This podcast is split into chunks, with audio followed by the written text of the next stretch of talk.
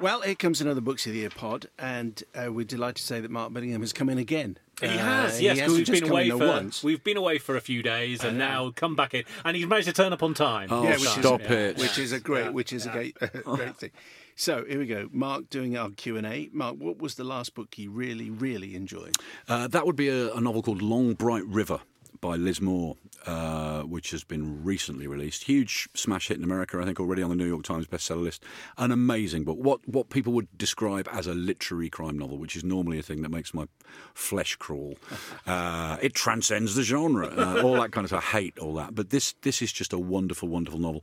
Years and years in the in the writing, set in uh, an area of Philadelphia where the opioid uh, epidemic has really bitten very hard. The story of two sisters. Just a, just an astonishing book, a big book, you know, a big book, 500 pages, and I thought, wow, it's going to take some getting. Couldn't put it down and whizzed through it. Absolutely brilliant. Okay, so the ti- give us the title and artist. Long Bright River by Liz Moore. Okay. Wow. Uh, do you have a favourite writer? Wow, uh, that's such so hard. There are so many. I mean, there are, there are a number of writers who, when I can get proofs of their book or early manuscripts of their book, I will pull whatever strings I can to get them. American writer George Pelecanos, just oh yes. Absolutely. Now, mostly writing TV, you know, The Deuce and The Wire and all that sort of stuff. But if you haven't read any of his novels, go and treat yourself. Megan Abbott, similarly, is a wonderful American novelist who's just had uh, her book Dare Me made into a big series about cheerleading. Um, Jonathan Coe, I absolutely adore, and also any any books by any of my bandmates in the fun loving crime writers. So I've got to have to say that. So anything by Val McDermid or Doug Johnstone or Chris Brookmyre or Luca Veste or Stuart Neville. Uh, what was the? uh, Well, is there a book you'd like to step inside of? This is always quite a difficult question because often world building is a. oh, Why would I want to be a part of that? But anyway, has there ever been a book?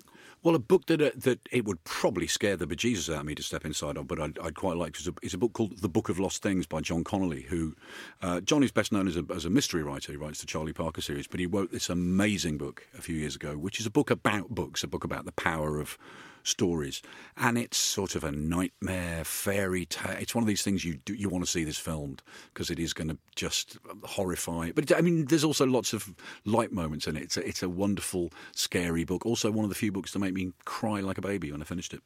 How long do you tend to give a book before you decide this isn't for me? And and, and I, I suppose a link to that question is. How soon do you realise I don't know whether I'm going to get on with this book at all? Oh, 20 pages, hmm. 20, 25 pages. And I think people absolutely should put books down that they're not enjoying. It's the bane of my life.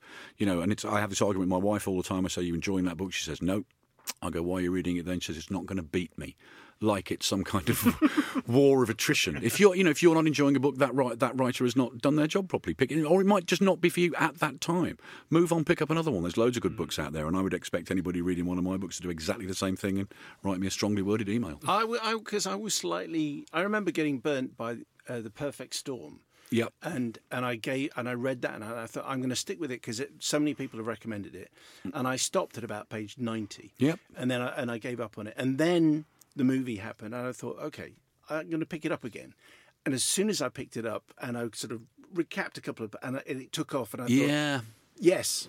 I'm actually this is this is fantastic, and I loved it all the way through to the end. So some sometimes right time, right It place, the mood yeah. you're in. Yeah. Um, but there's got, there's got to be something in those first 25. And it doesn't have to be a crash bang wallet plot or a superb hook. It's a voice, it's a character you want to spend time with, something. But yeah, no more than about 20, 25 pages. so you tell your wife that she's Put it down, for God's sake. Um, okay, so this is a relevant question. We, we did mention this when uh, in, our, in our main conversation when we were talking about the little secret. There is a section where the importance of how you arrange your books uh, is is manifest, and you've written about that. So describe your book collection. Mark. It's it's mostly crime and music. I think you could probably divide it into those two two categories. Really, obviously, lots and lots of crime novels. Uh, the crime novels I read before I started, and the crime novels that arrive daily. F- from my postman who now hates me because you do get sent an awful lot of a lot of books, which is great. Uh, the irony being you don't have quite as much time to read them as you did before you started writing. So lots and lots of crime fiction and lots and lots of music, lots of music autobiographies and um, yeah, that's kind of Alpha- largely it. alphabetical or Do you arranged know by colour. It's, ne- it's there is some bits of the house where the books are arranged by colour. I mean, if you've got lots of those By colour. well, if you've got lots of those lovely old green penguin crime together. novels. Gotta have You've them together. got to put those enough, together. enough. Um, and also, if you just arrange them for, uh, alphabetically, then you've got paperbacks next to hardbacks, next to, which I, I can't do that. No, that no, would so all the hardbacks together, all the paperbacks are together, and there is a sort of music section. Okay. Where and even though it's a bit higgledy piggledy, if somebody said, "Can you go and lay your hands on," you know, "Last Train to Memphis" by Peter Guralnick, I'd know exactly where it was. Because we did, we had one. Was it Michael Lewis who said he arranged his books by uh, region? by, uh, which you're like, really? Wow. I mean, I'm pretty anal, but my goodness, by region. That's tricky. Yeah, yeah, and, uh, amazing. Um, are there any books that stand out from your childhood? Yeah, I guess one of the the, the first. Well, you know, you, you know, you have to you have to read books at school, and they were good books. I had to read, you know, Animal Farm and To Kill a Mockingbird and all that stuff. But because I had to read them, it was a bit like homework. So it's that first book you found for yourself, which is a book called Smith by Leon Garfield, which is a book about sort of 18th century pickpocket urchin in London. Um, and I loved that book, rollicking kind of adventure. And then cut to 20 years ago, and I discovered that my daughter was at school with his granddaughter, which was an um, which was a lovely, lovely thing.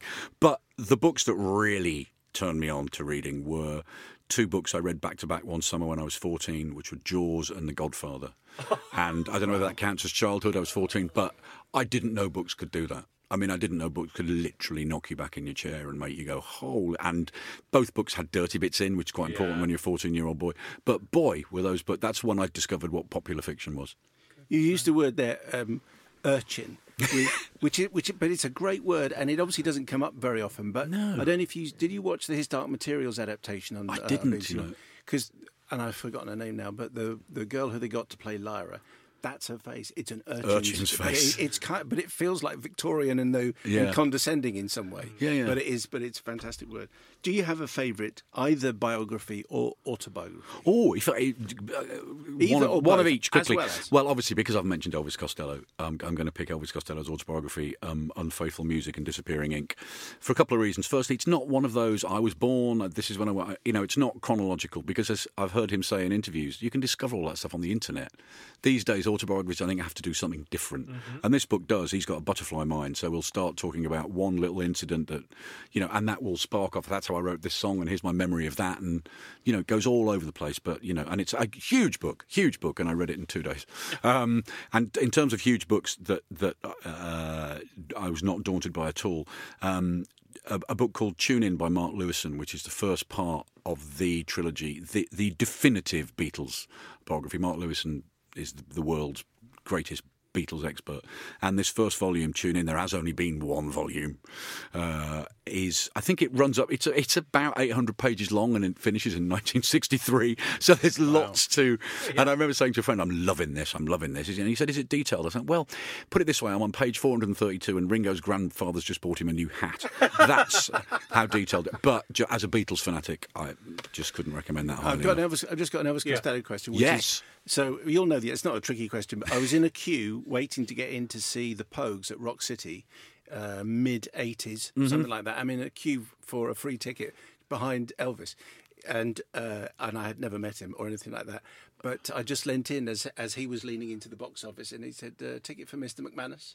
Oh, Nice. superb. Nice, nice, nice. Well, the, I mean, the other reason I picked up that autobiography is that that I, I was lucky enough to interview him on stage when that came out. He only did two live events, one of which was in Liverpool, and I did, you know, interviewed him on stage at the Royal Court Theatre, where back in 1986 I was pulled up on stage to spin the spectacular spinning songbook during the, the gig he did on that sta- uh, on that very stage. So the fact that I, I mean, if you could have told my 17 year old self that I'd be talking to Elvis on stage, I mean, I've I've been a, a devoted fan for 40 years.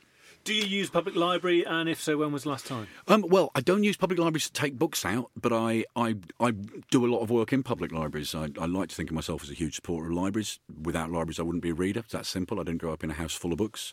Um, and if it wasn't for my mum taking me to King's Heath Library every week. Um, and in fact, about four months ago, I went back to King's Heath Library. I was doing a, um, a Radio 4 series about writing in the Midlands, and they took me back to my old library, which was just astonishing to go back into that place and just the smell and the, one of the few libraries they haven't shut down. Um, so, yeah, and, and I, I sometimes do research in the, in the British Library, but um, yeah.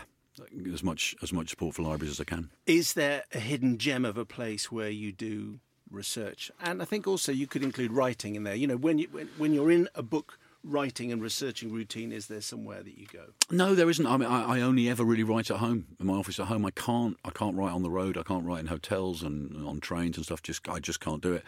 Research, I do less and less as the years go on because I used to do way too much, way too much. You know, I would drive to a set of traffic lights at three in the morning to check you could turn left you know, I don't want to get those angry letters. You know, dear Mr. Billingham, my enjoyment of your otherwise good book was spoiled. You know, that kind of stuff. Um, and increasingly, I've realised that research is just a way of kidding yourself you're writing a book, when in fact you're just finding out lots of stuff that you then crowbar in at the expense of the narrative. So I think, you know, I will, I will get to a point where I think I need to find out about that. I'm not now going to go and spend three weeks researching it. I'm going to carry on and I'll know what I need to know. Um, Could you ever do a Lee Child? Could you ever just sort of start and see where it happens. That's kind of I, more and more. I'm moving in that direction. Um, I've never really been a planner. I've, but I've always had a kind of opening couple of chapters in mind, uh, at the end of which there'll be lots of questions. But no, Lee very famously just sits down on the same day every year and lines his pencils up and off he goes. I couldn't. But I that. always think that's deceptive because it makes it sound like he he all he does is just sit down and write when he's absorbed so much information. And, and, bluntly, you know, he, when we've interviewed him in the past, he will just bring up facts and figures oh yeah. off the top of his head. And you're like oh, yeah. right uh, i guess if i had that kind of mind and that kind of memory i probably wouldn't need to do research either. I just, yeah no just uh, astonishing. sadly my mind and memory no. are not comparable to lee's so right. I, there is stuff i need to find out but not too much. Is, is there a book that will always cheer you up? Yeah i mean uh, I, I, love the early uh, the early early woody allen books of, of short comic fiction uh, are still hilarious. Um, side effects without feathers getting even. Those all the Charlie Brooker books, the Charlie Brooker oh, books yeah. of, of yeah. TV criticism and the stuff he wrote. Um, what are they called? Dawn of the Dumb, the hell of it all.